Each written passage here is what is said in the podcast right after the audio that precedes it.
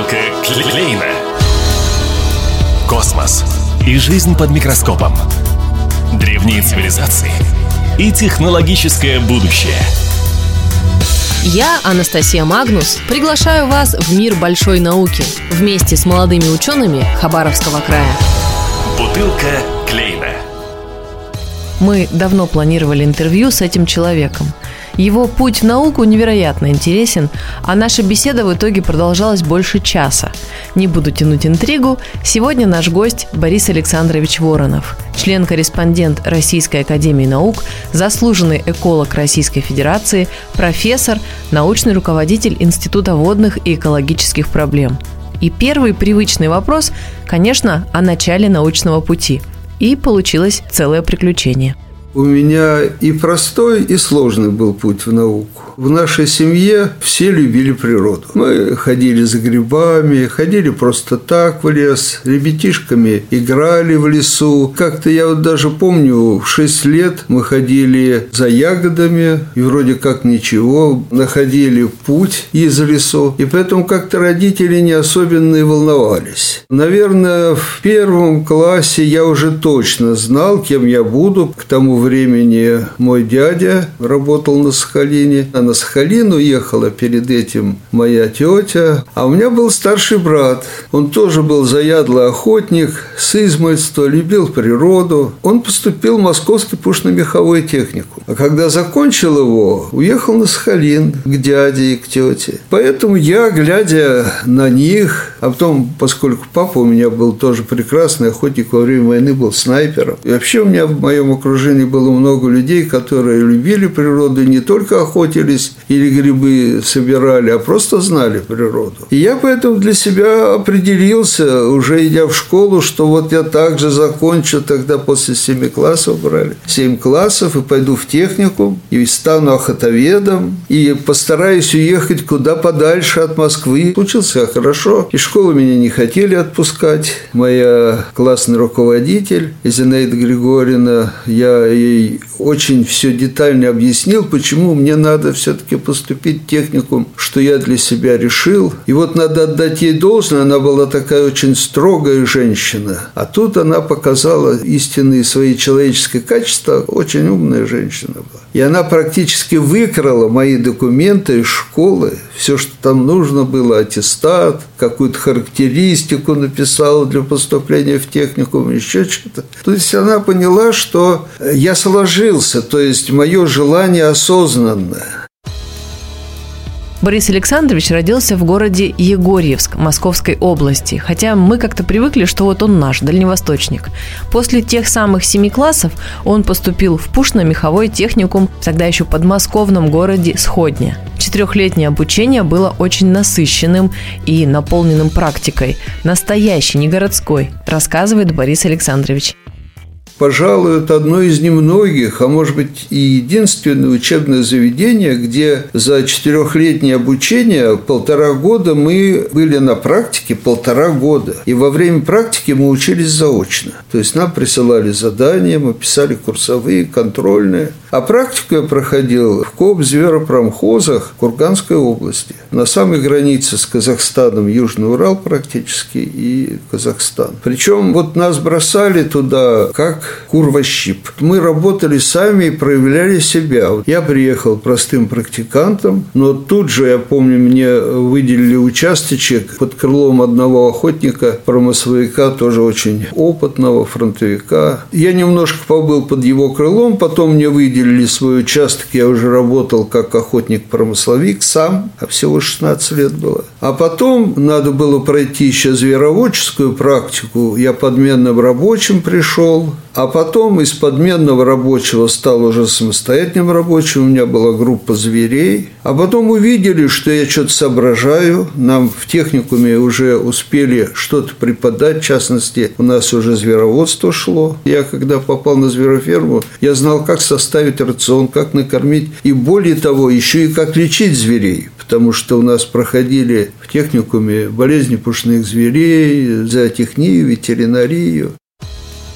К окончанию практики Борис Александрович был заведующим зверофермой и исполняющим обязанности охотоведа КОП зверпромхоза.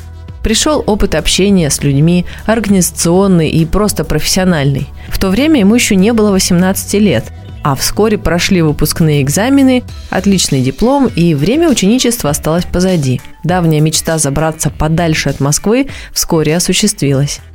Пацан еще, 18 лет, я поехал в глав охоты РСФСР, который ведала всей охоты в стране просился куда подальше, в частности, на Дальний Восток. И вот я в 1965 году приехал в управление охотничьего хозяйства Приморского края. Мне захотелось куда-то на природу и больше самостоятельности. Я говорю, вот где у вас там поменьше населения, побольше природы? Ну, давай мы тебя пошлем в самый северный район Приморского края, Тернейский. Я приехал в Терней, был там Михаил Васильевич Карасев директором. Он меня очень хорошо принял, назначил начал охтоведом, но я чувствовал, что куда-то надо еще подальше, все-таки довольно крупный поселок. Я говорю, Михаил Васильевич, а вот что-то есть такое далекое, довольно-таки свободное, где можно самому себя проявить. Он засмеялся и говорит, ты знаешь, на базе Самаргинского отделения госпромхоза создаем свой госпромхоз. Если хочешь, езжай туда. Это последний жилой поселок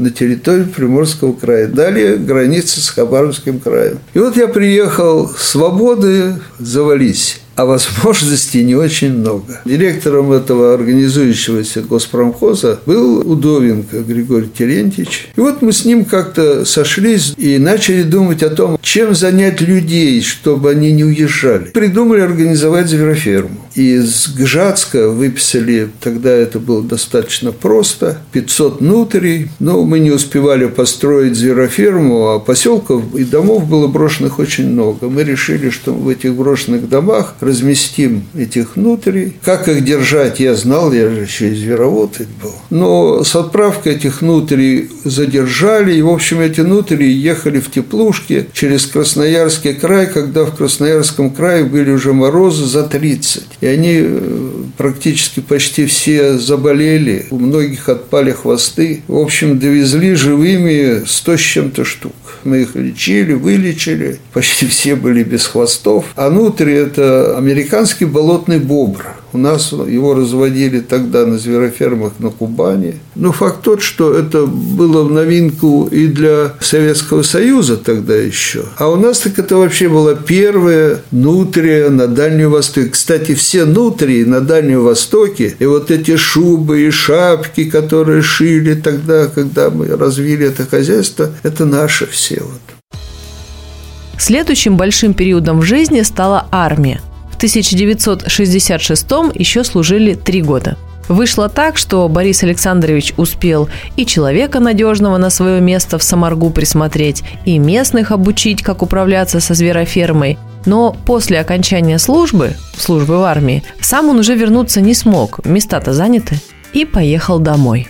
Уже через несколько дней устроился в госохотничью инспекцию Мособлполкома – Закрепили за мной Воскресенский район Московской области. И вот я работал там три года, а сам параллельно писал письма на Дальний Восток. Хабаровск, на Сахалин, Приморье, на Камчатку. Параллельно я поступил в институт, но на заочный. В 1972 году я все-таки списался, вот уехал сюда на Дальний Восток. И помогла мне опять моя тетя с Сахалина. И здесь вот замдиректора по науке и исполняющий обязанности директора был Антон Михайлович Ивлев. Тетя моя проездом с Сахалина на Москву остановилась в Хабаровске, зашла к этому Анатолию Михайловичу и говорит, слушай, у тебя нет случайно свободного места вот для моего племянника? Он говорит, о, хорошо, у нас как раз образовалась Зейская экспедиция, и в Зейскую экспедицию нужен орнитолог орнитолог. Если он тебя хоть немножко птичек знает, значит, пусть едет и будет работать. И вот я в 1972 году получил приглашение, 16 октября сюда приехал. Чтобы работать с этим заповедником, в структуре института была группа заповедников по статусу как лаборатория самостоятельно. Вот я попал в эту лабораторию работать. И уже на следующий год я поехал в экспедицию. Хабаровске поначалу работал старшим лаборантом. Зарплата была не очень, зато работа интересная. В 1975-м стал младшим научным сотрудником. Много ездил в экспедиции, встретил любимую жену, Так или иначе, жизнь оказалась тесно связана с Дальним Востоком – в 1988 году мы организовали лабораторию, в 1987 даже, экологии животных. К этому времени уже создали довольно мощное зоологическое ядро, которое занималось изучением именно животных. Потом в 1991 году меня избрали заместителем директора по научной части, а потом я писал и защитил докторскую диссертацию, стал директором института. А потом в 2006 году меня избрали членом-корреспондентом Академии наук. Ну, а потом со временем, по возрасту, вот когда мне исполнилось уже 70 лет, хотя меня терпели до такого возраста, так в 65 лет должны были отправить с должности директора в какие-то неруководящие должности. В 2017 году я ушел с должности в декабре директора института, и на должность главного научного сотрудника в лабораторию экологии животных, потому что я ее 20 лет возглавлял, потом передал товарищу своему, к сожалению, скончавшемуся Рябинину Николаю Андреевичу. И вот я ушел к нему главным научным сотрудником. А потом меня избрали научным руководителем института, которым я вот до сих пор и являюсь. Как-то так получилось, что я стал заниматься не только птицами, стал заниматься в целом биологическим разнообразием, изучением, сохранением. С моей помощью были и по инициативе были созданы два заповедника в Хабаровском крае. Это Буриинский и Бочинский. А потом как-то немножко, наверное, пришлось заниматься упорядочиванием системы отношений природопользования и интересов природы. И поэтому стал заниматься экологически адаптированным природопользованием, ну, теоретической такой фундаментальной основой. Конце беседы мы поговорили о студентах, будущих специалистах – о количестве и качестве лабораторий, об изменениях в экологии. Все вокруг очень связано, и от нас зависит, что мы оставим для будущих поколений. Борис Александрович на вопрос, чего бы вы пожелали нашим слушателям в преддверии Нового года, ответил так.